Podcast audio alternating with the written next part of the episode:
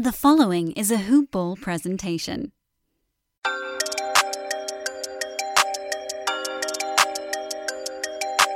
Plays it into Trae. Two seconds wide. Trae's floater. Good!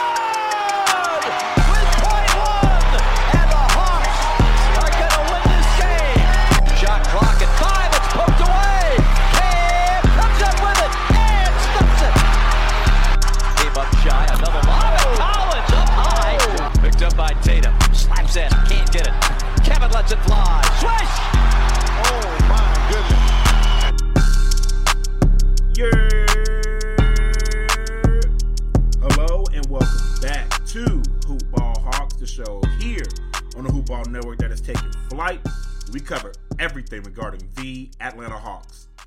I'm your host, Brad Hardin, recording live from Atlanta, Georgia, and I'm recording this today after the Hawks break their three game losing streak at home against the Toronto Raptors in a great team effort win in the State Farm Arena last night.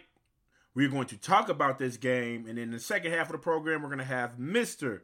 ATL Player Development, Jordan Boatwright, to join the program to talk about his thoughts on the team thus far, early part of the season, in a direction that this team could potentially go as far as playoffs are concerned and what may need to happen in the future. So we're going to get his takes after we cover the Raptors game, and we're going to get into all of it after this plug for MyBookie. If you like losing money, turn this off right now. But if you love free band free bands, just like Super Future, then keep listening. Sports betting is getting huge across the nation, and all of my homies love to bet on games.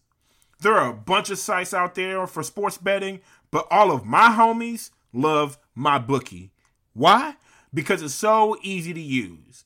And since y'all my homies too, I'm gonna plug you. All my homies listening right now can sign up for MyBookie with the promo code HOOPBALL to unlock a 100% deposit match bonus. 100%, just like an A plus in school. Hopefully you got them, but if not, this your chance to get 100%. You like playing blackjack? There are some very fun and free blackjack tournaments, and that's just the tip of the iceberg. There is so much that you can do on MyBookie, and the best thing is is that no cash is required to enter, and you can win up to $100 in daily challenges and up to $1,000 in weekly tournaments. So you want a chance at free cash money? Then again, my homies, sign up with the promo code HOOPBALL to unlock a 100% deposit match bonus and try to score some, in the words of Future, like I said earlier, free band, free band. All right, and we are back. Going into last night's game, the injury report for the Hawks available. Trae Young, after he missed the last game with a leg contusion. Onyeka Okongwu was available, and Kevin Huerter out from last night's game. DeAndre Hunter, Bogdan Bogdanovich, and Kris Dunn. Starting lineup for the Hawks will go as Trae Young at the one, Kevin Huerter at the two, Cam Reddish at the three, John Collins at the four, and Clint Capela at the five. Game flow for the first quarter, both teams missed a lot of shots to open the game. It was evident that Toronto watched film on the Dallas game because they started to double Trae Young early, which led to him making some good decisions, passing out of the double team, and he hit John Collins for two straight threes to start the game and get him in rhythm from beyond the arc. And then both teams offensively would quickly pick it up. The three pointers were falling early for the Hawks, but the Raptors were answering back every time. So it was a back and forth game early on. Transition defense was something I was watching for from the Hawks last night, as a lot of times the Hawks would score and then the Raptors would quickly push the ball, push the break, and score on easy opportunities because the defense for the Hawks were not getting set. So that was an adjustment that they had to make throughout the game. And check, they did that. Eight early first quarter points from Clint Capela, which bested his performance already from Thursday night versus the Jazz when he only scored six points. And he would go on to have a big, big night yesterday evening. Trae Young getting his front court players involved early. John Collins was getting it going. Capela was getting it going. And it was a welcome sight to see Trae Young back because his presence really just opens things up for everybody else on the team, which was something that they were dearly missing versus the Utah Jazz on Thursday night. Raptors were definitely trying to pressure Trae Young as soon as he crossed half court to force the ball out of his hands and let someone else make plays and score. The Raptors will go on on 11-2 run to go up by 5 in the first quarter. The Raptors were along with Trae Young trying to force the ball out of John Collins' hands as well with these early double teams, but the Hawks executed every time. They found the open men and led to scores. So that was a great adjustment as far as for the Hawks really working through those double teams and trying to find who is the open man. The veterans for the Hawks came in and provided a huge lift off the bench, but the Raptors would end up going up by six by the end of the first quarter. Second quarter rolls around. Rookie Onyeka Okongwu provided some really good minutes off the bench early for the Hawks. And I think, like I said before many times, I think he's going to be good going forward uh, for this franchise for years to come. He has really good footwork, great defensive instincts, and if he continues to develop a shot, watch out. Tony Snell off the bench, who had six early first half points, and Solomon Hill with eight early first half points off the bench. The bench was really contributing for the Hawks. Three point shots were falling in the second quarter as they were in the first for the Hawks as they started off three of five from three point range. The second unit just giving the Hawks really good minutes with the Raptors, who you know are going to play hard from wire to wire, just really combating that effort and matching their effort the entire game. Rondo went in his bucketless streak in the second quarter, and he was really setting things up for the Hawks coming off the bench with Trae Young and John Collins sitting out, and they would end up cutting that Raptors lead to two points. A Kevin Huerter three would help the Hawks take the lead with about six minutes left in the second quarter, and the threes would just continue to fall for the Hawks. Reddish and Huerter, two of the Magic City trio, aka the Young Wings for Atlanta, were having really good first halves.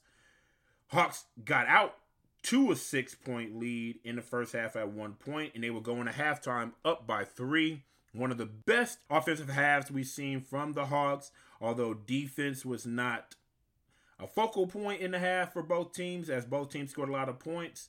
It was just good to see the execution and the confidence throughout the entire team. They definitely had more energy and effort than they had the last two games, which is a welcome sight for me. The Hawks would have 17 team assists by halftime, so they're really sharing the ball, really moving the ball, which is something that I always harp on on the offensive end for them. If they can move the ball around, get the defense working, moving side to side, it will open up some open looks for players on this Hawks team. And that's what they were getting as they were shooting the ball hot from the floor, shooting 54.5% from the field in the first half and 50% from three point range. Third quarter starts off with a great defensive possession from the Hawks, a Clint Capela bucket, and a and Cam Reddish getting himself to the free throw line, and then I would follow a Aron Baynes technical foul, and then another Capela bucket to push the lead out to 10 points out the break for the Hawks, led by team defense. The Raptors will respond with an 8 0 run to cut the lead to two points very quickly off of three straight Hawks turnovers. Hawks would settle back down and get back to focusing on getting good looks offensively, being patient and running their offense, and they would push the lead back out to 11 points thanks to ball movement and patience, as I mentioned before, on the offensive end. Boucher from the Raptors was doing everything he could to keep this lead close for Toronto. Keep this game close for Toronto. The lead was cut to four points before a personal foul and then a technical foul on former Atlanta Hawk DeAndre Bembry, who now plays for the Toronto Raptors, to give the Hawks two free throws and then a three pointer from Trae Young pushed the lead back out to nine points in the third quarter. But Rajon Rondo will return the favor with a technical foul self from the bench after a foul was called on the floor that he didn't necessarily agree with. And there was a lot of questionable calls on both ends last night, which led to a lot of frustration with the officiating that was going on. But after that foul was called, the Raptors would cut the lead back down to six points, and then a Fred VanVleet layup made it a four point game again. Hawks would end the quarter with a Gallinari three pointer to crack the century mark, and they would end up being up by seven going into the fourth quarter. Trae Young with a big offensive output in the third quarter, as he likes to do, with 11 points and four assists to keep the lead away from the Toronto Raptors. Fourth quarter, both teams would be trading baskets. Fouls were mounting up on both ends, whether warranted or not. And this game was getting a lot more physical in the second half as Toronto wanted to keep things slower as they were playing on the second out of a back to back. So the fouling was to be expected. But Trae Young will come back on the floor in the fourth, setting up the show again. Back and forth game. Hawks playing good team defense. And then Trae Young would hit a huge three pointer off the dribble with about 320 left in the fourth to put the Hawks up by nine. Again, lots of frustrations with the calls from the officiating staff last night from both teams. Lloyd Pierce would get himself a technical with 235 left in the fourth, and then a big shot from the Raptors cut the lead to five. Defense was the theme down the stretch, even though they gave up a considerable amount of points. There were some big defensive plays and defensive possessions from the Hawks, including this huge block from John Collins on Pascal Siakam, who was in transition. And that block led to a lob from Trae Young to Clint Capela on the other end. But VanVleet, who was a walking bucket himself, would score a basket as well to put the lead back to five for the Atlanta Hawks down the stretch. Two big John Collins free throws push the lead back out to seven, and then a good defensive possession would give the Hawks the ball back with over a minute left, which led to a huge three pointer from Red Velvet Kevin Huerter himself with about 53.4 seconds left to put the Hawks up by 10. And that was Huerter's fifth three pointer of the game. And that shot iced it down the stretch. Defense from the Hawks and execution down the stretch in the offensive end helped them to win this game as the Hawks will close it out and win to a score of 132 121 at home. Team stats Hawks shot 57% from the floor and almost 53% from three point range. Best shooting percentages in a while for the Hawks this season. On the flip side, the Raptors shot 42% from the floor and 34% from the three point line. Hawks shot almost 88% from the free throw line last night, going 29 of 33. They out rebounded the Raptors 43 to 38, although they did lose the offensive rebound margin 14 to 4, but it didn't matter last night because we got the dub. 31 team assists from the Hawks. They did a great job of sharing the ball, moving the ball around the entire night. As I said before, it helped them to get some open looks, which is what the Hawks needed to do in the two games prior, but I'm glad to see it last night especially with Trae Young back. That was a huge lift for them. 10 blocks from the Hawks last night. 19 turnovers, although, for the Hawks, which led to 16 Raptor points, but we looked out on that stat by still pulling out this game by 11 points. And the Hawks were outscored in the paint 46 to 38, but the biggest difference was the defense for the Hawks and their three point shooting last night. We're going to get into both teams' individual stats as well as Mr. Jordan Boatwright's takes after this plug from Bruce Letter.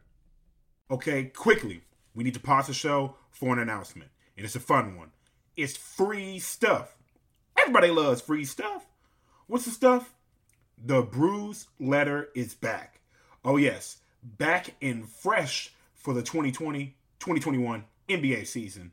Our founder, Aaron Bruski, the GOAT, is writing an email newsletter filled with its most intimate fantasy nuggets.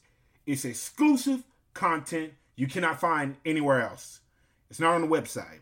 It's not on any podcast. It's not on social media. It's only in an email newsletter. And you can sign up to get it for free. I said it for free. Just go to bit.ly slash bruiseletter 2021 and sign up in 10 seconds. Uno, dos, tres, cuatro, cinco, seis, siete, ocho, nueve, diez. 10 seconds. Again, the site is bit.ly slash bruise letter 2021 and you get it straight from the go and Bruski into your inbox and enjoy the nuggets to help you succeed in your fantasy basketball league. All right, we are back. The leading scorer for the Toronto Raptors last night was Chris Boucher, who had a career high 29 points on 10 of 13 shooting. He went 2 of 4 from the three point line, 7 of 13 from the free throw line, added 10 rebounds, including 7 on offensive glass and 2 blocks. In a lot of stretches of the game, Chris Boucher was the reason with his effort on the glass and his finishing ability around the rim. Really kept it close for the Raptors with Lowry struggling and VanVleet really turning it on late. Chris Boucher was that steadying force for the Raptors that gave him a chance in this game. So, hats off to the young fella. I know that he continues to work on his game. Toronto Raptors have a wonderful, wonderful player development system up there.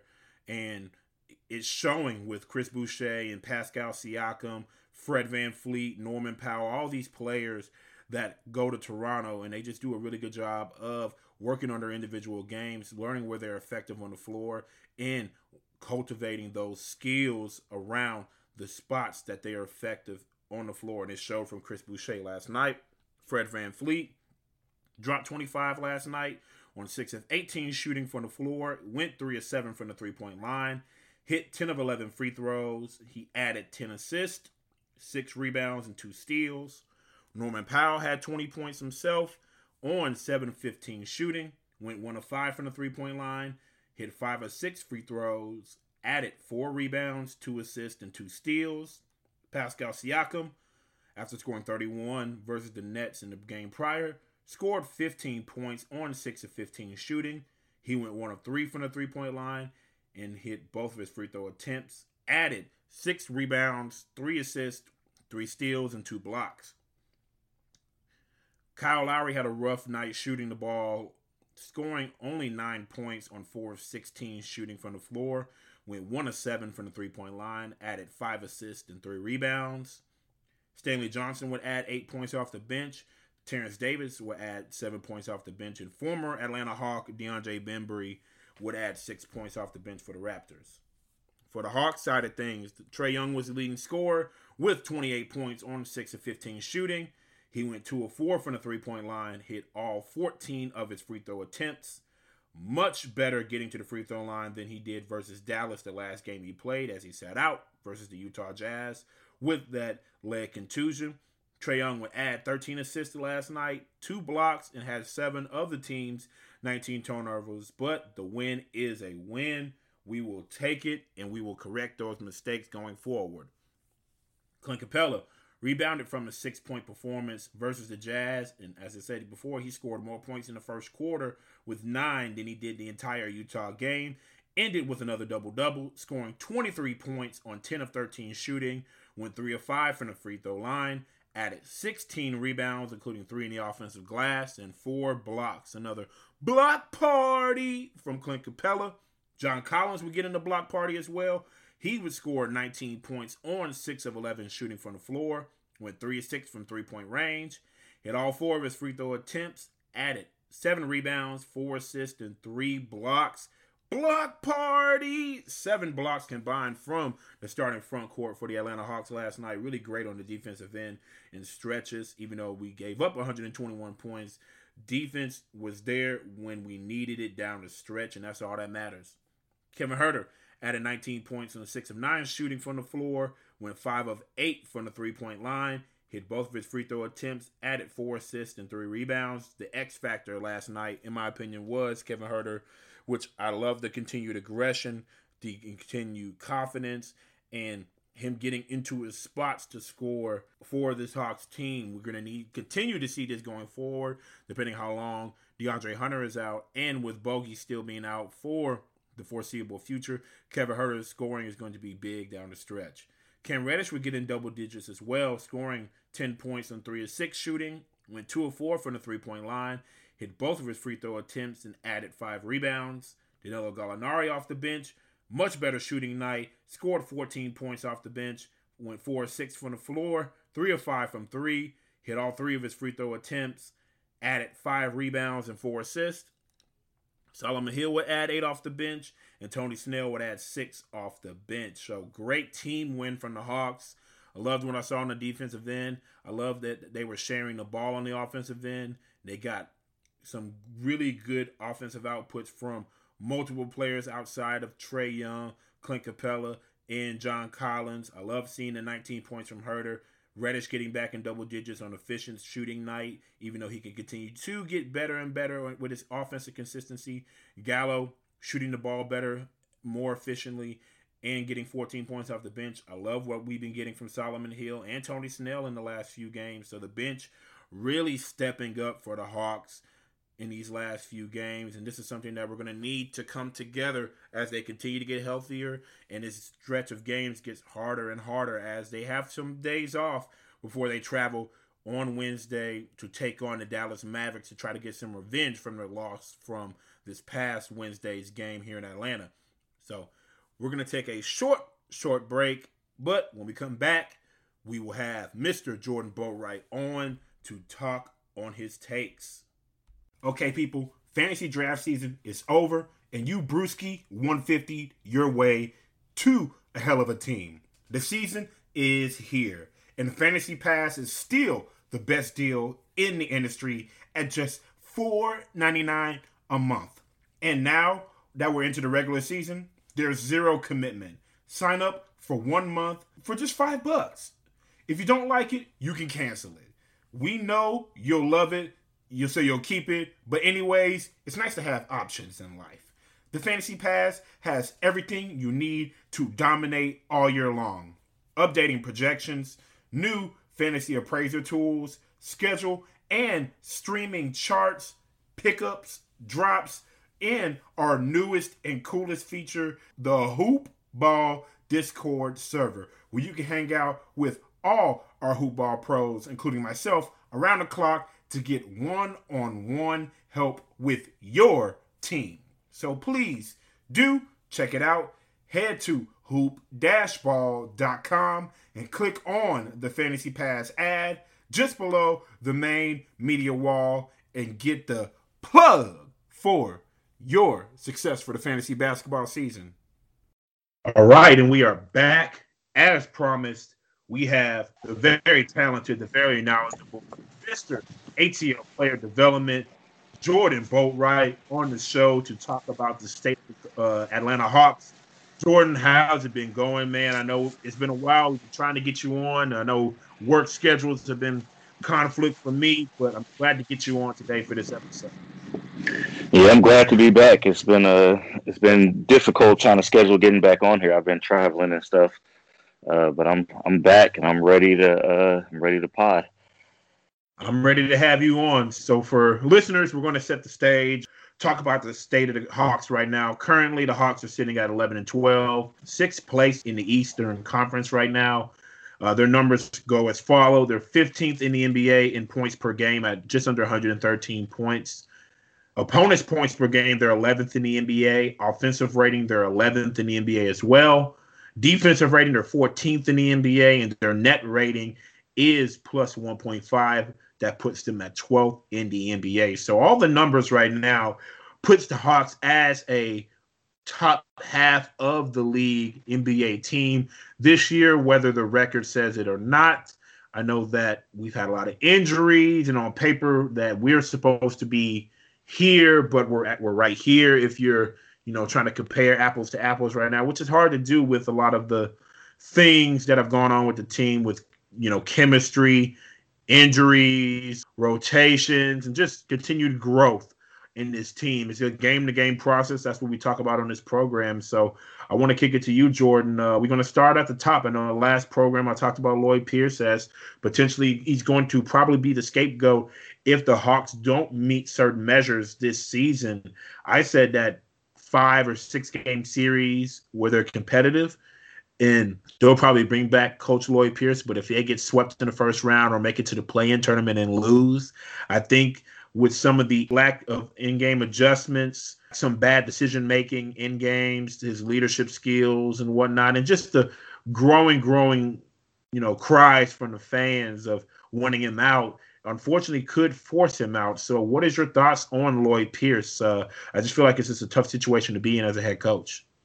It definitely is a tough situation to be in. I feel like this is the best team that he's had in the three years that he's he's been here. Uh, it's been three years, right? Or this is yeah, yeah. This is th- this is third yeah. season. Yeah, so I feel like this is the best team that he's had, and he's definitely in a unique position for him having such an offensively stacked team. I understand the firing talks at the end of the season and stuff, but I honestly think we should give him a, another year. And then just with black coaches in the NBA, they're, they're already scarce, and I just don't like how coaches are perceived, especially when they start losing, especially black coaches. So I feel like we need to give him another year despite what happens. But um, I I can understand the rumblings of getting him out of here or whatever. But I think with a stacked team and this being a new position for him, I think whatever the outcome is this season for the Hawks, like I'm I'm a fan of him. I'm a fan of the coaching staff, McMillan and everybody on there. Um, so I don't want to see him go, but I understand just how the business goes and all that stuff. Why we would even consider, you know, letting him go. Yeah, and like you said, um, I, we want to see black coaches succeed in the NBA because they're a diamond dozen, and they shouldn't be a diamond dozen because it's a predominantly black league. And exactly. that, you know, I mean, that just it, it is what it is as far as you know the business side of things in the NBA. And it's like you said, it's his third year. Uh, he's still growing and learning as a head coach himself. This team has improved on the defensive end, and that's you know, definitely in part to Nick McMillan being on the staff, but I know that we kind of talked about the parallels between this Hawks franchise and the Golden State Warriors, obviously with Travis Schlenk as their GM, and that Lloyd Pearson, I said on this program, could be the Mark Jackson, be scapegoated, and you know they get him out of there and they get a coach that's more offensive minded to pair with Nick McMillan, who's a defensive minded coach, similar to the Steve Kerr Mike Brown duo that was out in Golden State and they grow from there to you know whatever it becomes after the Lloyd Pierce tenure, and I can see that happening. And I know that we've talked about that on offline as well. Uh, but as far as offensive minded coaches that are out there, is there anybody that you know? Because to put him on a chopping block now without having a replacement in mind is just kind of unwarranted in my opinion. So do you see anybody out there who is an offensive minded coach that they could bring in to pair in pair him with Nate McMillan and take that next step as a franchise? I mean, we could we could get a Mark Jackson or I'm I'm all about black coaches. It's Black History Month. It's Black History Year in my world. So I'm all. I don't blame you. I don't blame for you. Mark Jackson, Mike Brown, Mike Woodson, anybody. Uh, Fizdale, anybody. Uh, I, I mean, like I said, I'm cool with Pierce, but if we're going to replace him, I would prefer a black coach as being Atlanta as well too. I think we need to have a, a black coach for the Hawks, but those are the only names that really come to mind. I'm being biased though right now, so ask me again in March. I'll probably have a wider range of coaches. we'll table this discussion until after March because rightfully so, it is Black History Month, and uh, it should be obviously longer than a month from all the achievements from Black people, men and women for this country. Uh, but you know, like I said, we digress, and we're gonna table this conversation for later, and maybe uh, we look around the league, and maybe we see some you know wonderful applicants who are Caucasian or otherwise that are great offensive minds that could take this next step for this Hawks team going forward. But it's hard to put a lot on Lloyd Pierce with the injuries that they've had on the team, with you know Cam Reddish being in and out, you had Trae Young missing some games. Clint Capela missed a game here and there. Uh, the Iron Man's pretty much been John Collins, and then you lose Bogdanovich. DeAndre Hunter obviously is currently out right now. Rondo plays every other game. So this is a Gallo was out for an extended period of time. So it's just like we've never had a full deck to play with this year, similar to obviously black people in this country. At times we never have a full deck to play with, uh, all jokes aside. But I mean, it's hard to really just really develop chemistry, develop an identity for a team when you don't have everybody on, on the court. Especially, we have not seen Kris Dunn debut yet, who is he could be a defensive anchor in the backcourt for your team, whether coming off the bench or plugging him in the starting lineup for certain matchups. We haven't had that luxury. Uh, Bogey being out um, obviously, really good offensive player. He creates for others. We he was great when he was in, but then he had the unfortunate injury in his knee, and he is out. And but now he seems like he's going to be coming back. No timetable there. But when the bench is closer to full strength, we've seen their effect. We've seen how great this team can be with the contributions off the bench. So obviously injuries are injuries, so not really much to talk about unless you have a take there. But as far as the bench What is your thoughts on the bench so far this year? I think the bench is solid. I, th- I think our free agency w- was great. I think our draft went well. I think we just built a really strong bench. But you know, with everybody just not being healthy or being healthy consistently or all at the same time, at least for just like two games, it, it, it is hard to really analyze and really you know say if this is the the best supporting cast that we have or you know if we need more help or we need to make some changes or whatever um, but I'm I'm cool with the bench outside of Dunn playing because I think Dunn would I think just with his defense and the close games that we've lost, you know, the games within like five points and less, I think Dunn being on the floor would definitely make a difference. Because um, I think the game against the Nets at the beginning of January, uh, Kyrie was was going crazy on us in that fourth quarter, and I think Dunn. I don't, I'm not saying Dunn would have stopped Kyrie and his greatness or anything, but he at least would have, you know, made it a little bit more difficult and I don't know if it would have changed the outcome of the game, but I, I just think in our fourth quarters when it's a close game, Kris Dunn being able to get a couple stops or him just being on just having that defensive presence on the floor where that person, you know, will pass the ball away when they see him in front of them. I think he would just help out a lot. But, you know, we talked about just the inconsistency of the health of our situation. So I'm I'm cool with the bench. I just, you know, we need to be healthy. We need to be healthy yeah. and consistent. Yeah, and we've seen the contributions from the veterans off the bench when Rondo, even though his shots not been falling, his ability to create for others and run the offense off the bench. Brandon Goodwin has looked good in games this year um, as the backup point guard as well. Uh, Tony Snell, who is starting to get a little rhythm now, being a three and D guy, he's been looking good. Solomon Hill has been a leader from day one in training camp, being there, being present, and really trying to be a force defensively and kind of show the young guys the ropes Gallinari with his scoring. Uh, if he can, we can get at least 12 to 14, 16 points from him on a consistent night um, off the bench. That's a great sign. And then when everybody is healthy, Huerter, who's playing with confidence and and aggressiveness right now, and Reddish, if he can get some consistency, which we'll talk about him next, there's just so many things that this bench can provide if the starters are slacking. But you know, obviously, we're going to get to the starters a little bit later in the conversation. They're going to have to start faster. You know, no pun intended there. But this bench is really going to be a key going forward, and we just need them to continue to get healthy. No, back to Cam Reddish. We talked about it offline and I've talked about it on previous programs. I love what he's been doing on the defensive end. He looked great defensively against LeBron James. I mean, anybody who can hold LeBron James to five or twelve shooting, even though LeBron James still almost had a triple double. I mean, he's the king. Um, that's good defense. Five or twelve shooting uh, that he held the king on Monday night, and we know what he can do on the defensive end. He may gamble at times on the defensive end and put himself in bad situations, but we're not worried about him on that end. It's about the consistency on the offensive end. And we talked about him needing his touches to get in a flow and get in a rhythm. But as far as Cam Reddish, uh, do you see an opportunity for him to get some consistency going forward? Or is it just when everybody comes back, he's just going to be more and more lost in the shuffle?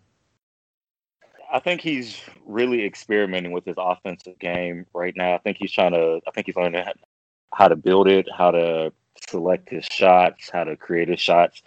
I think obviously defense is a little bit easier to grasp onto because I feel like it's just a little bit of effort and uh, conditioning, I guess. But um, I think I think for Cam on the offensive side, he's been driving and attacking the basket more. He's been I, I feel like he's been more confident in him trying to get his shot, but he doesn't really have best IQ for his shot selections and knowing how to finish properly or really knowing which shot he's going for whenever he gets the ball. It kind of just seems like when he gets the ball, he kind of just looks to score, doesn't really have a game plan on it. Um, well, yes. there's nothing wrong, you know. Um, I think that's, you know, for people as talented as him, still trying to figure out where his shots come from in this offense. And as we spoke for before, the Hawks are kind of trying to figure out their offensive identity and that chemistry issue because they have – a lot more firepower, and they're just trying to figure out how to spread that ball more. Um, so, and that, that that's what I've kind of reiterated a few times on on this podcast. Is like they just have to figure out where everybody's shots are coming from, and it, it just looks like when Cam gets the ball, either he's excited he has the ball because he wasn't expecting it, so he's just trying to score and, and get his shots up, or he gets it and gets himself in a situation he doesn't really know what to do once he gets in the paint or once, once that help comes off of him. Um, yeah. But I don't see anything to be scared about. Um, it's not like he can't score or he doesn't have the ability to shoot or score. It's just, mm. like I said, that's going to be the hardest thing about this Hawks offense, just figuring out where everybody's shots are coming from and that consistency with it. it seemed like last month in January he kind of fell off offensively a, a, a, little bit as of December, but December was also you know like two weeks of games or whatever. Um, so I know I keep saying this every time I get on there. I still think it's early to gauge because mm-hmm. if we mm-hmm. just do it month by month, December they only played four games. January they played eleven or whatever, um, or I think that's uh, things like like 15 or whatever. But you know, he, he just and then with the injuries and everything, um, I I don't think he's where he needs to be offensively, but I think he's on on pace to where where uh, his ceiling is at, I guess. Yeah, and it and it takes you know maturity and being available and just playing games because I I see what you definitely are seeing with him rushing his shot and the times where he's really effective is when he's trying to get to the cup and getting himself to the free throw line, which is something that I've been wanting to see from Cam Reddish. Is just be aggressive, get to the free throw line, get some of those easy buckets to get your shot in rhythm, and then let the rest of the offense come to you. And I think that's just a product of this young team at times. You know, we see them try to shoot early in the, in the shot clock to respond, or if they're down and try to force things. And, you know, Cam Reddish is, you know, a product of that as well. We see it from Trae Young at times. We see it from Huerter as well, and all the other young players that they try to rush some opportunities early in the shot clock. And the times where the Hawks are effective is when they're moving the ball when they are giving people opportunities to to be patient and find the right shot. Let the right shot come to them. And that's the same for Cam Reddish as well. We just need he just needs to continue to grow and mature in that in that area. And I think it's you know too early. I think I agree it's too early to hit the panic button on him, but we just want to see more consistency. And I know that he knows that as well. And someone who we're getting consistency out of as of late has been Kevin Huerter because he's been in the starting lineup with DeAndre Hunter out and Bogi out. He's been on the floor and he's been playing well. His shot has been falling. He's been getting in the mid range. He's been getting to the cup, getting himself to the free throw line and setting up for others. And I've really, you know, Kevin Huerter is really trying to make me eat my words. As I said, he might have been, you know, on the chopping block entering the year as a potential piece that may be shipped out.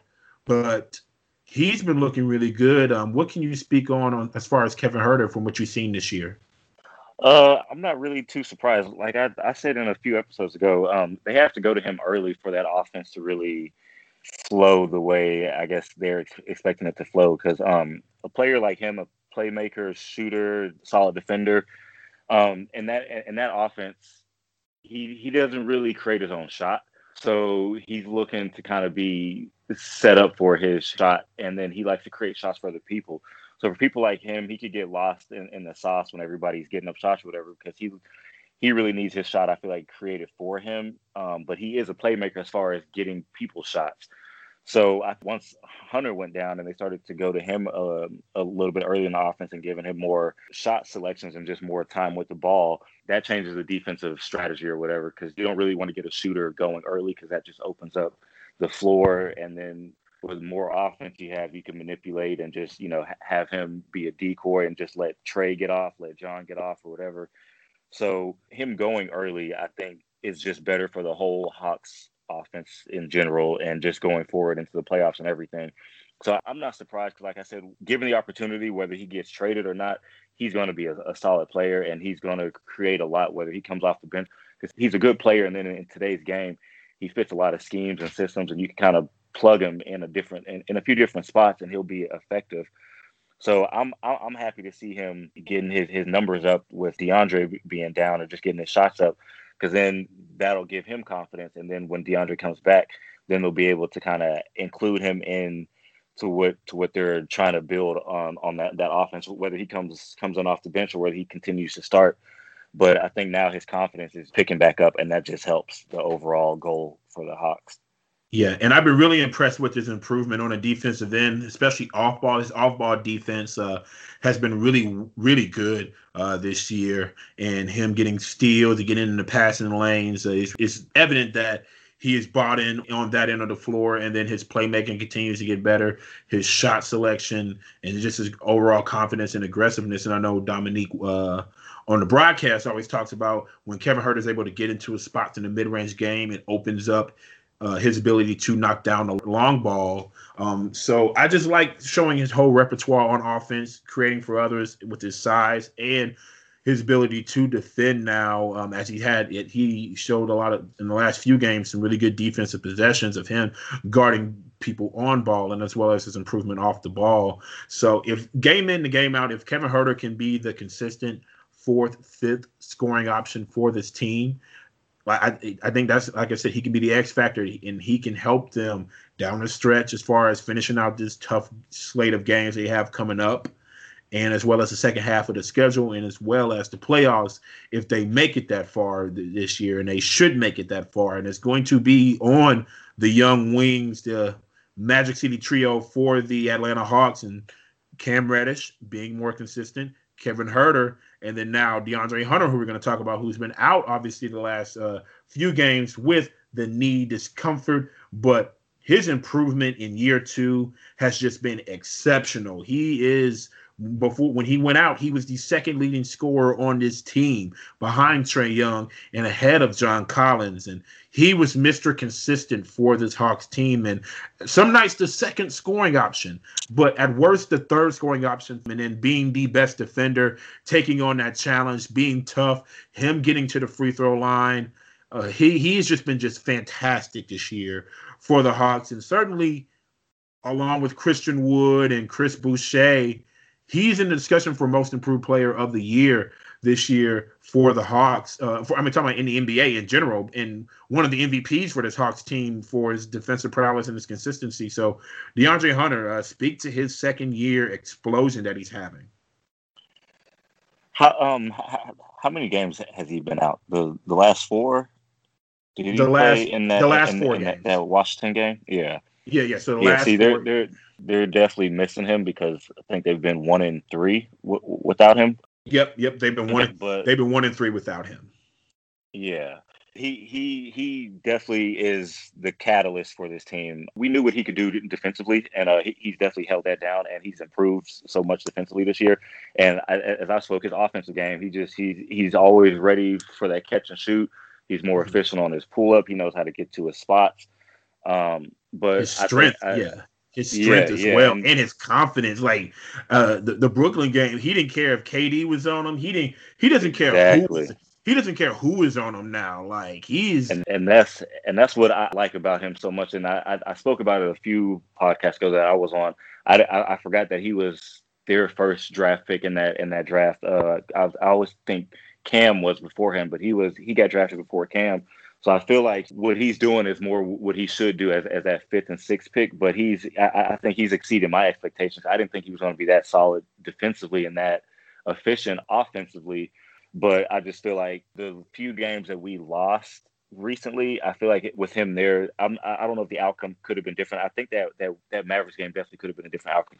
And I, I feel like a, a, few of the things that we messed up on the defensive end, he would have definitely helped and uh, just just provided that that offense because uh, I think Collins had a, had a pretty big game that, that game too. But um, I'm I'm a, I'm super impressed with his growth. I'm I'm a huge fan. He's each game that I watch and he's he's making me uh become a bigger fan. J- just because like i said offensively he just looks ready. Like he's always he's never out of control. He's never moving too fast. He's never out of position. His catch and shoot uh, has has increased. I think statistically he's increased like seven points in, in his scoring since since, since last year. Um and I just I, I I like to see stuff like that, and then and I, I, know uh, percentage wise, I think he's shooting like ten percent better from the, the, the free throw line than he was last year, or maybe I'm getting his stats mixed up with, with Cam, but I just know he's had an overall statistical improvement on the offensive end this year, and then like I said, d- defensively, I was really upset when he went down before that Laker game because I really wanted to see yeah. his matchup LeBron and then w- with AD and everything. Um, his his his improvements on the offensive end and his improvements on the defensive end just had me really that that was a game I was going to compare his growth against the King. So whenever he missed that game, the next few games was really kind of let down for me because that's the game that I was really looking forward to comparing him to. But his his growth offensively and defensively is super impressive uh, in my opinion, and I'm just excited for him to get back and to to keep keep watching his growth. You and me both, and I know that with uh, obviously, you know the Hawks being off today, Monday, and Tuesday. They next game is Wednesday, as I said before earlier in the podcast, against the Dallas Mavericks. So we get to run it back, Turbo, and I hope that we have him available and Cam Reddish and they're definitely going to change their defensive scheme on Luka Doncic, who had 28 points and about 14 assists against us on Wednesday night. So hopefully we can make things harder on Luka Doncic with our ability to throw Cam Reddish and DeAndre Hunter at him on Wednesday night. And I just love the continued growth and confidence in DeAndre Hunter's game in year two. It shows the work that he's put in on both ends of the floor and his determination to be an all NBA defender at one point in his career. And I think with how he is trending right now, it's bound to happen.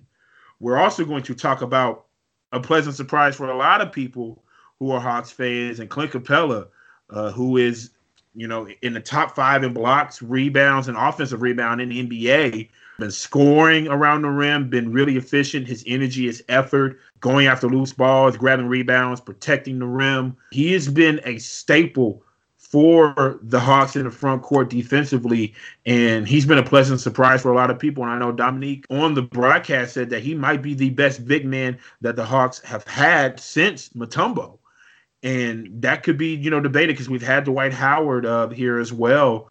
But I love what we've been getting from Clint Capela, and I just want to see what your thoughts are on Clint Capela here early in the early part of the season. Uh, I definitely need to take back my uh, w- w- what I said about him at the beginning of the season. I didn't think he was going to come in looking this solid. He's definitely surprised me. I thought, you know, we I thought it was unnecessary that we were paying him that much. I didn't I, didn't, I wasn't really just a fan of him because all I've known him was in in Houston and just catching lobs and blocking shots. I didn't really know he had the the touch around the offensive rim. I knew he was a, a defensive monster. You know, I, I, I wasn't I wasn't worried about his defense. I just thought we'd be playing four on five on offense with him being there. I mean, obviously he catches lobs or whatever here and there, but I just didn't understand why we needed to pay eighteen million a year. And I, I think I, I even said it. I think we, we should probably trade him to get extra pieces before the free agency and everything happened.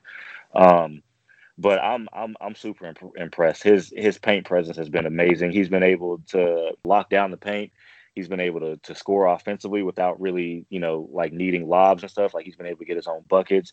He's he's cleaning the glass like crazy, offensively and defensively. Like yes, I I I don't think he's had less than 10 rebounds since uh since the beginning of the season. I think when he came back, I think every game he's had at least 11 rebounds to be honest. Um just super impressed. Obviously, he struggles on the perimeter when, when, they switch and then against more athletic fours and fives or whatever, but he's still do, doing his thing. And I don't really think he's liability like against like the Giannis's and the Julius Randles because those are you know those are hard people to guard anyway. But mm-hmm. um, I'm just impressed. Like I'm I'm almost speechless when it comes to him because I I didn't expect him to do what he's been doing, and then he's been shooting consistently from the free throw line too. I think I think he's shooting almost like sixty percent for from the free throw line uh, this season.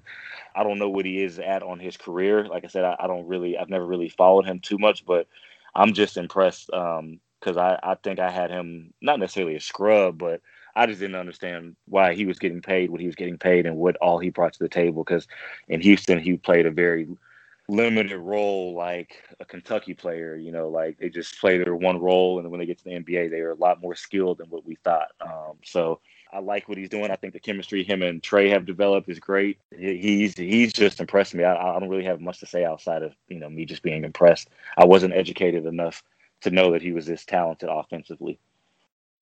Yeah, we have all been surprised by what Clint Capela has provided uh, just you know grabbing an, an, insane amount of rebounds night in and night out, uh, getting a block block party. As I said, he's top five in the NBA in blocks. And I said he crashes the glass on both ends of the floor, defensively and offensively, and gives the Hawks, you know, wonderful opportunities for second chance points and putting himself at the free throw line. So I've just really been really happy with what we've gotten out of Clint Capela. We've gotten a lot more than what any of us expected going into the season, and his energy and effort is contagious. He, you know, sets the tone on defense and you know with energy and effort. And if he's not hurt or if he's not labored in any way or tired, he's going to give 150% every time he's on the floor. And that is contagious and that spreads to the rest of the team. So he's truly been one of the leaders for this Hawks team in this early part of the season. And we need to continue to get this from him going forward. I like that that he doesn't shoot the three, but do we want him to shoot the three? Is that is, is that a thing? I say no, especially with uh, the next player we're going to talk about, JC, with his three point shooting that we've been getting after he started off pretty slow to start the year. John Collins has been knocking him down. I know in the last eight games, he's shooting around 50% from the three point line. So he's been knocking down the three. So with him being able to stretch the floor, you can afford to keep Capela closer to the rim for this offense. Okay. And speaking of John Collins, we always I always say 13 touches minimum, and the rest speaks for himself.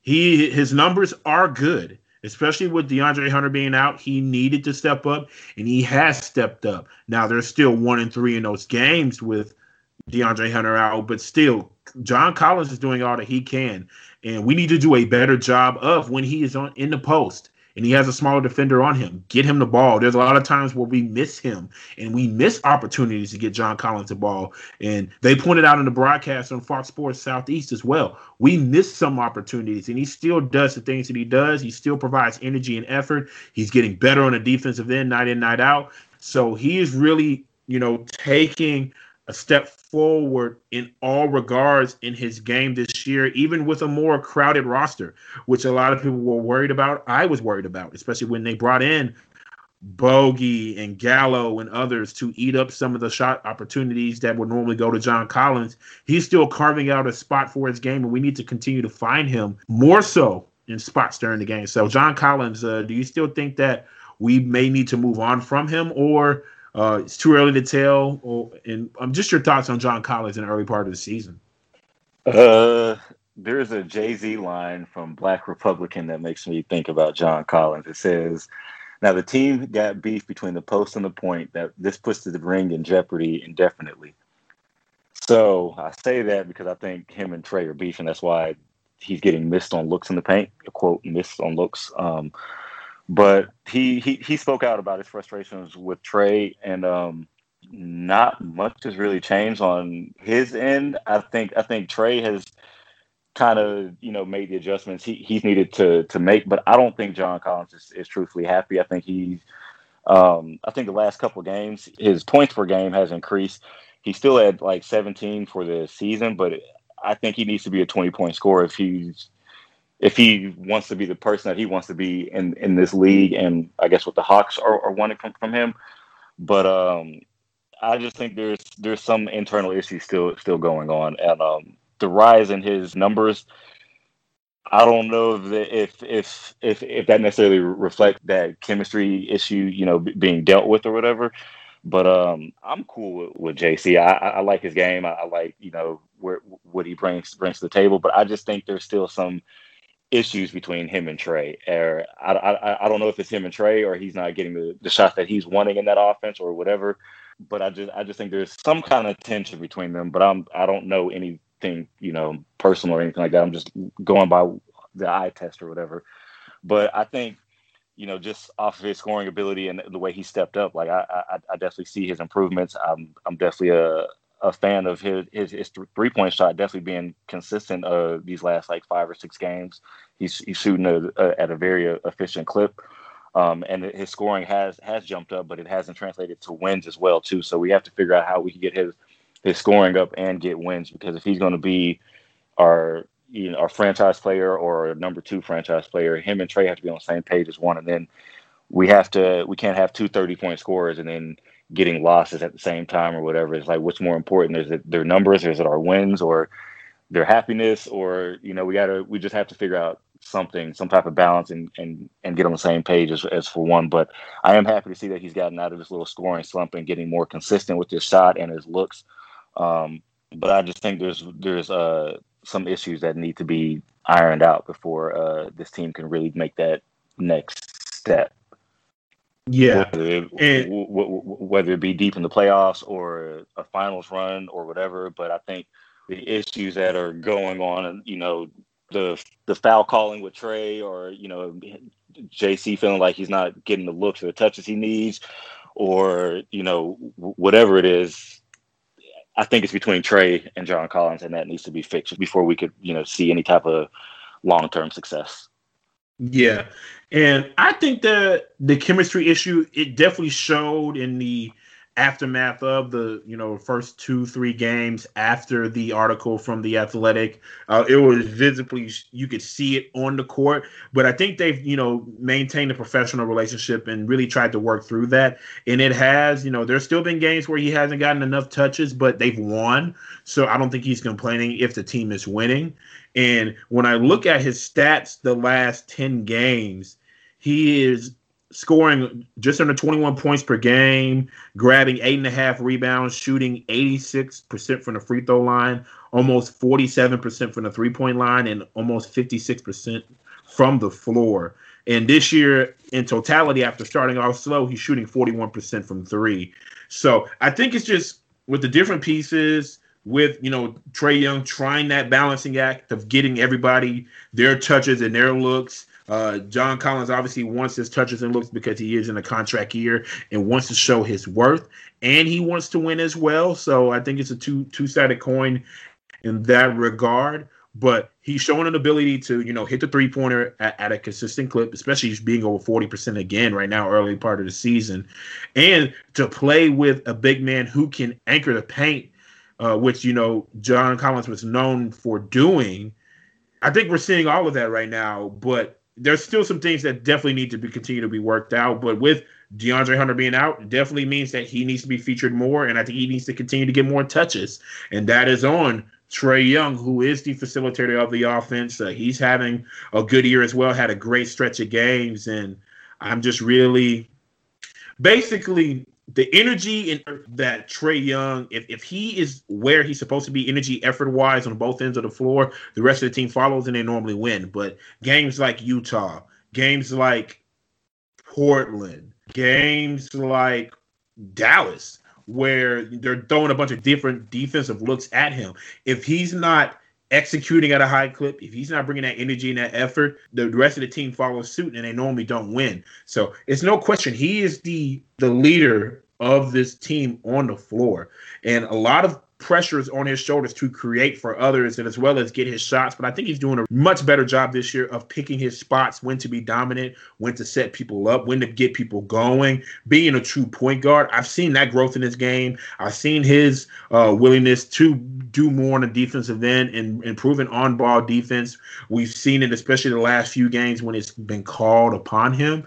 So I'm seeing growth in Trae Young's game. I nitpick a lot about the turnovers because I mean he has the ball most most of the time times in his hands to set up stuff, and he's known to force some things. And yes, he needs to cut down the turnovers. Um, because the games where they have a lot of turnovers outside of last night, they normally lose. So they got to take care of the ball, and that is on him as the PG one. But I like the growth in this game, and like I said, he has to continue to be the leader, be vocal, and lead by example. So, what is your thoughts on Trae Young early in this season?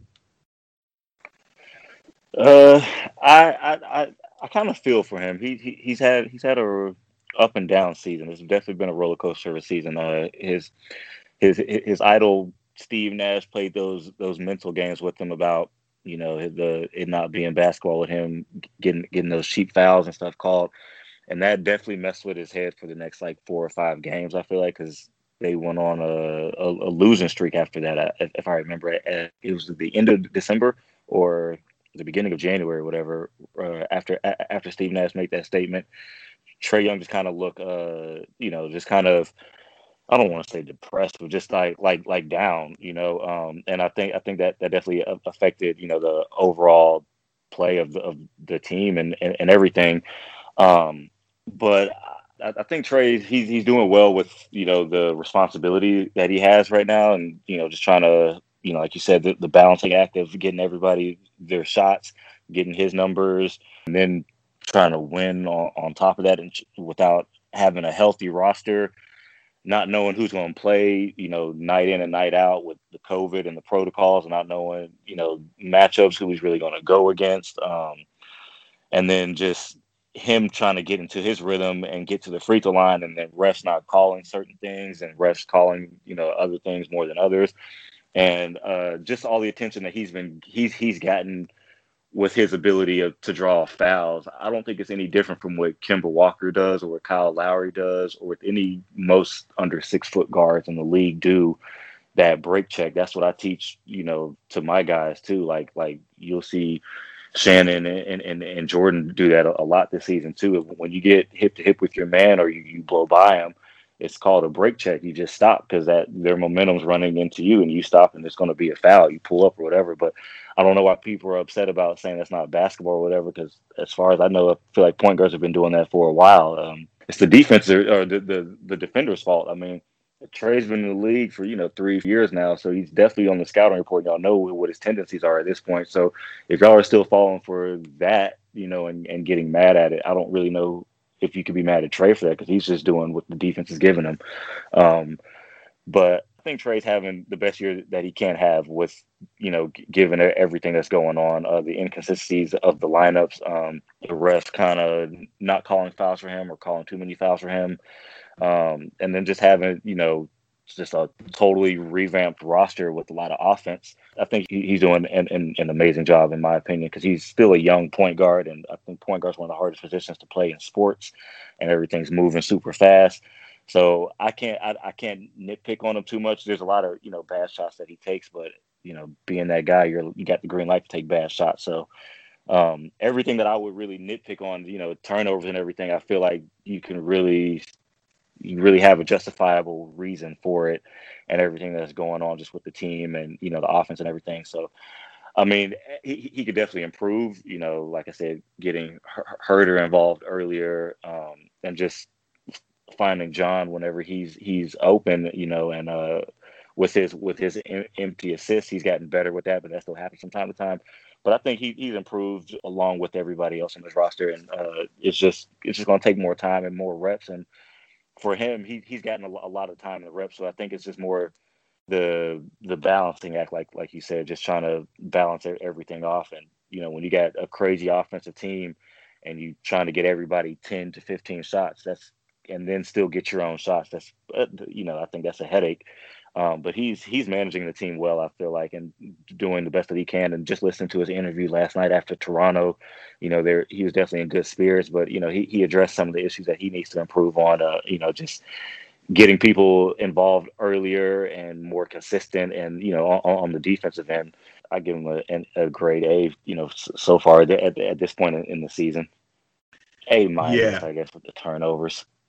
yeah, I, I, definitely say A minus as well. Um, he's done a wonderful job. And before I ask you, just basically your overall, you know, where the Hawks are, do you like where they are or not? I'm going to kind of revert back to when we first started off this conversation talking about Lloyd Pierce.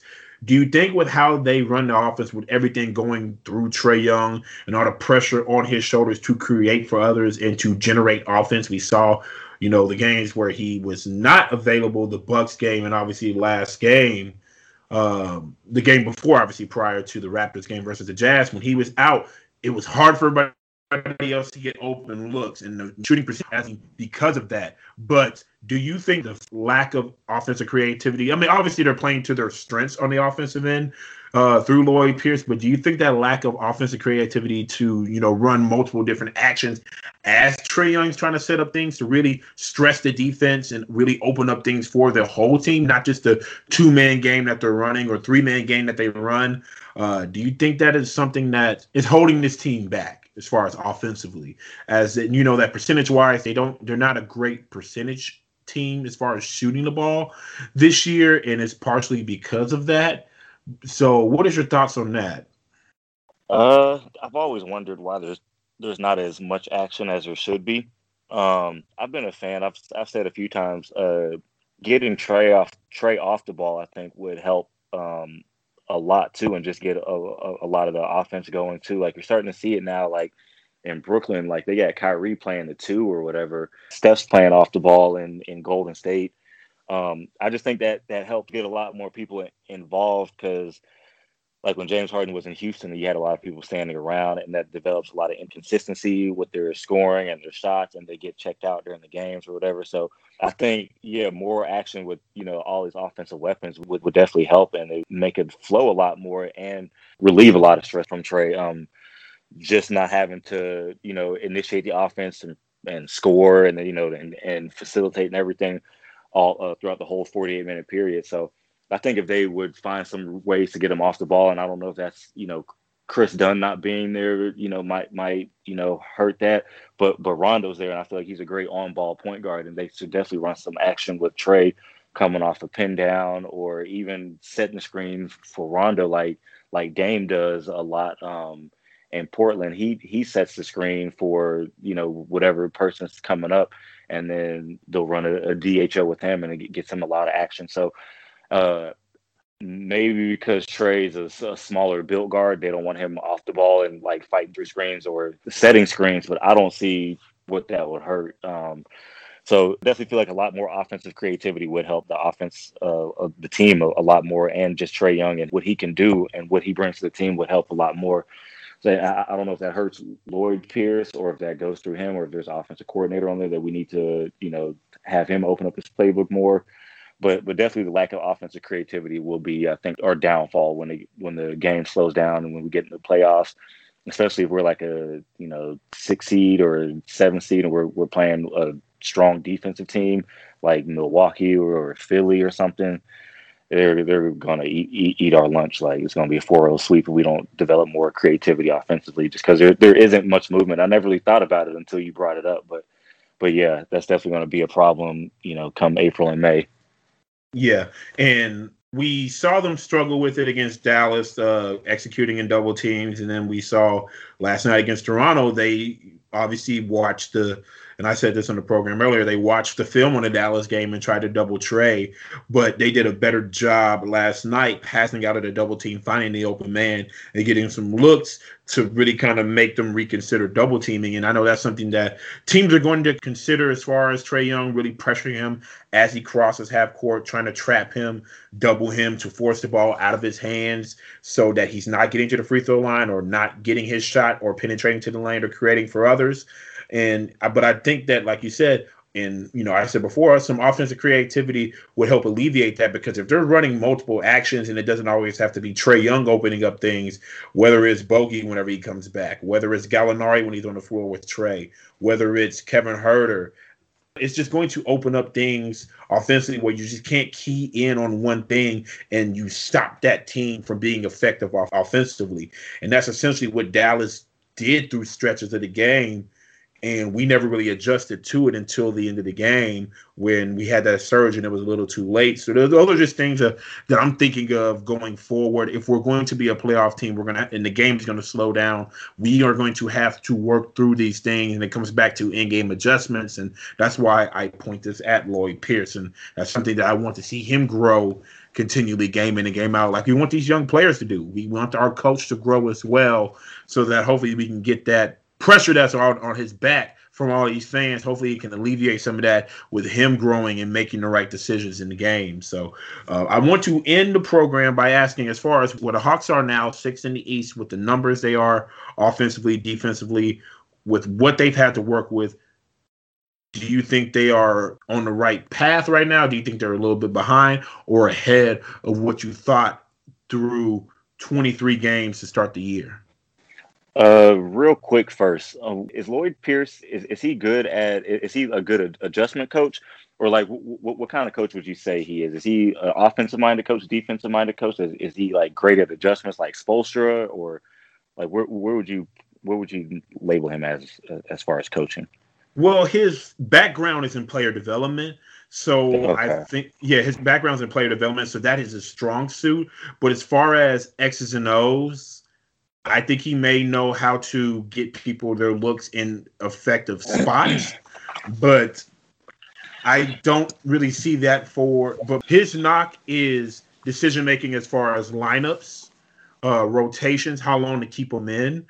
Um, I think he has, you know, some decision making issues when it comes to challenges and what he sees on the floor and usage of timeouts, using of timeouts like Rick Carlisle we saw in the Dallas game. He called a lot of timely timeouts to stop the game, control the clock, and kind of just, you know, take a breather, see what the other team is giving them. And before it goes a little farther than what he wants, he calls a timeout to kind of recalibrate and reset his team. I don't see those things from Lloyd Pierce. And as far as leadership skills, I don't think that he has you know, great leadership skills like some of the other coaches in the league, especially when it comes to taking blame. I see him defer a lot of blame to his players, and obviously in opportunities where the media, you know, you know, ask him questions. I know when they were struggling in their little losing streak, he kept saying, "Well, we need to make shots, and that's on the guys to come in and get shots." But I said, "Well, well, yeah, you can obviously work on actions to help people get open looks. I just feel like he defers too much on the players at times. And there's some things as a head coach you have to take the bullet, be the leader, and you're going to have to just, you know, take it upon yourself to do some things and not just always place it on the players, especially when they're second, third year players like, you know, the Magic City Trio and Trae Young. Uh, that's a lot of pressure on them already when they're trying to grow and learn how to win game in and game out in the NBA. So that's just my synopsis of what I see from Lloyd Pierce. Okay. I like that. I wasn't really sure. Like, I've, I've been watching and trying to see, and I, I just wasn't really sure how to label him as a coach. I didn't know what kind of coach he was. Like you said, like it, it, his leadership aspect, I never really heard a lot of people speak about that, or, you know, I've never really seen it but I think he's a strong coach. But I just didn't know what makes him a strong coach. That's why I was trying to trying to ask that to try to get more of an idea of you know what to look for, what makes him great, and the reasons why we would keep him versus why we would let him go. So, but yeah. um. And after my synopsis, what do you, what do you think now? Now that you now I've said that, maybe that's something you look for throughout the year. But reflecting off of my comments and what you've seen now, uh, what is your thoughts on him, and then wh- your thoughts on where the team is currently? Uh, it definitely gives me more insight. I don't know if I can really say what I think of him right now. After after, after knowing that, I'll have to go watch some some more games mm-hmm. and get back to you. But it definitely seems uh, he, he might be better off as an assistant coach, just what his strengths are. He doesn't seem like head coach qualities, I guess. And not not to say that he can't be, but uh, I, I just feel like for what, what he's good at as far as just player development and what I've seen, I feel like he would be a stronger assistant coach, uh, you know, on you know a different team or on this same team or whatever. Um, but I could never really figure out what what kind of coach he is because when you you know when you look at Steve Kerrs or the Eric Spoelstras or anybody else, you can kind of you kind of know like okay he's he he might not be the best X and O, but he's a great leader and that's why he's respected. Or you know he's a mm-hmm. defensive minded coach. Or with with Spoelstra, you know if they're down by 40 at half, you know, that second half, they're probably going to come back and win because he's a great adjustment coach or whatever. Yes. But when the Hawks are down and, you know, you, you see their offense is kind of stagnant, I don't really really know what to expect from him. You know, like I know what to expect from the players and stuff, you know, but I don't really know what what type of schemes he's going to do or what adjustments he's going to make or if that's his strengths or you know like what what makes him the head coach? Like what great does he do or what does he need to why is Nate McMillan his assistant? You know is he weak on the defensive end and that's why Nate McMillan's there or you know like so that, that's why I was asking. So I'll, I'll definitely have to watch more games and pay attention to the plays and you know the stuff that he calls out and see you know how the players respond to him. So, to, so I can answer that question better you know whenever we get back on. Yeah, because uh, there's times where I look at the huddle when uh, there's timeouts, and you can visibly see some of the players. I'm not going to name them. Uh, they're not really listening to him. You know, they're kind of checked out. Yeah, yeah, they're kind of checked out in the huddle. And I mean, if you if people watch the games, and um, you could probably name the players that you know I have in my head that you see. You're like, okay, they're not really listening to what he's saying. It, it's just like I feel like that leadership skill skills as far as commanding the huddle, commanding your team, and saying, "Hey, we need to do this, and this is why," so they can understand it and see it and like, "Okay, we trust him." And I don't know if that trust between the players and Coach Lloyd Pierce is really there. And I think you're absolutely right. Maybe he is. He needs to have a stint back as an assistant coach, take his experience as a head coach, and maybe he gets another opportunity down the road as a head coach uh, in the NBA. But it's still a lot of season left to be played. And where they are at now, um, be sixth in the East, and to see what else is going on around in the East with you know the surprise from Cleveland and Knicks being there, the teams at the top of the East really not being truly dominant. They've dropped some games here and there. Uh, it's a wide open r- race in the East, and we just got to just continue to take it game to game, in my opinion. And we have to weather this storm, which is this tough stretch going ahead with a lot of teams in the Western Conference, a lot of teams over 500 who are playoff teams right now. We're going to have to weather this storm and you know win some games here because the more games that we can win in this front front half of the schedule, which the Hawks have tenth toughest schedule in the NBA um, right now, going off a of basketball reference. So if they can weather the storm, continue to take a game to game and improve, get everybody healthy. I think they're going to be where they want to be at the end of the season as far as the playoffs go. But we still have under like three quarters of the season left. So it's still yet to be seen. Yeah, I had them as a top four, maybe fifth seed going into the playoffs, and so them sitting at six, they're definitely behind. Uh, in in my opinion, they like, like I said, they've just lost games they should not have lost. Like they lost, I think maybe five games with like six points or less or five points or less. I yeah. think I, I, honestly think that they should have swept the Brooklyn series because they've been in every single game that they played with Brooklyn. I think they've that's been under like a three point loss or a four point loss. I think they should be three and zero oh against Brooklyn uh, right now, um, or two and zero. Oh. And then I think that the losses to Charlotte, they didn't, they should not have lost to Charlotte at all. Yeah, um, I'm cool. I'm, I'm cool with them losing to, to my Knicks, but that's, uh, that's me being biased. I, I, knew you were gonna say that. I knew, but uh, Cleveland, I thought they should have won. I thought the Mavericks game was a winnable game as well. They had opportunities against the Lakers, even though they had they didn't have uh, the DeAndre Hunter, but obviously it's hard to you know beat the king in in the brow. I mean that's hard. But yeah, it, but there was a lot of games that, like you said, I agree with you. There were winnable games that they're going to look back and say, "Man, if we would have got this game, this game, this game, we would be in this seed instead of this seed." And um, those are hard lessons to learn. But I'd rather them learn it early in the season than in the second half of the season when they're really trying to it's really becoming, you know, playoff game every night because you're jockeying for position in the East.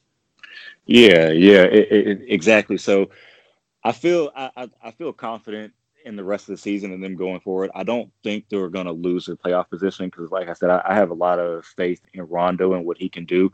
And I just don't think with Rondo on the roster, we're, we're I don't think we'll miss the playoffs. So maybe I'm giving Rondo too much credit, but I'm very confident uh, in Rondo and I'm confident in the Hawks. And just looking at the schedule, uh, as you said, I feel like they've learned a lot of lessons, uh, especially in the month of January, going on like two or three, four game losses or whatever.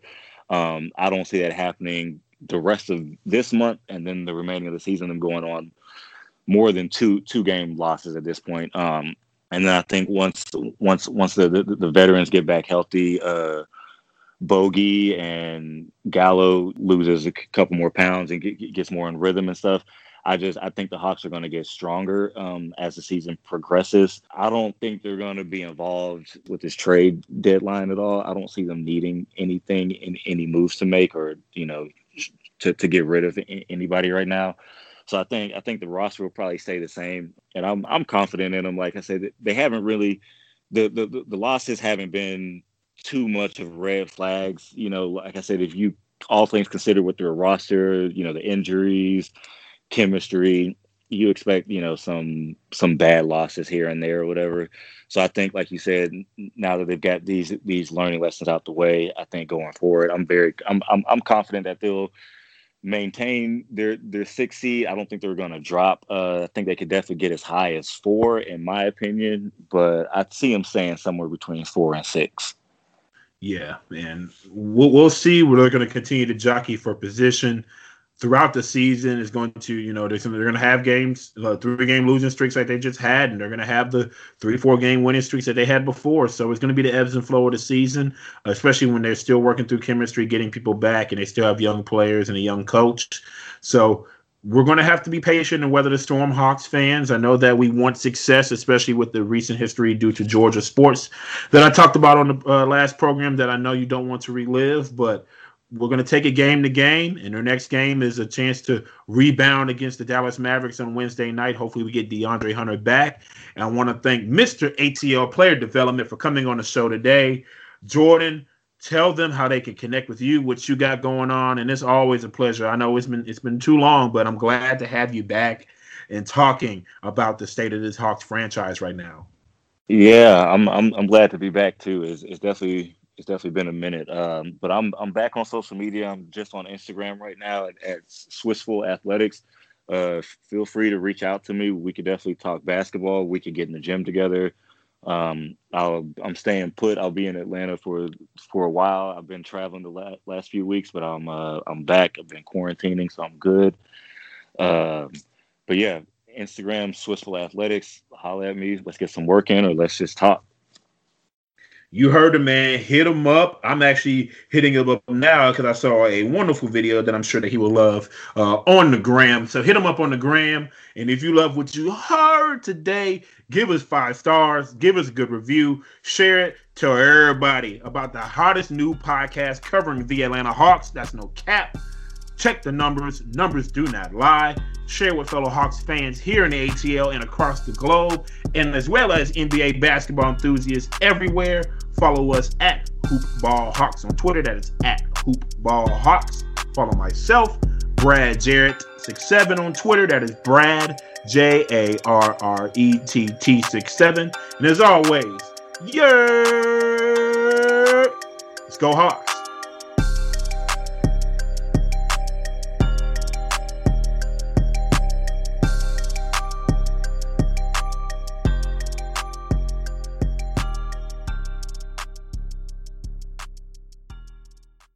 This is your invitation to a masterclass in engineering and design.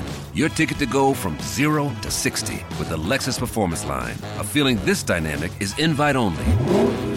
Fortunately, you're invited. Experience the exhilaration of the Lexus Performance Line and some of the best offers of the year on select models at the Invitation to Lexus sales event, now through April 1st. Experience amazing at your Lexus dealer.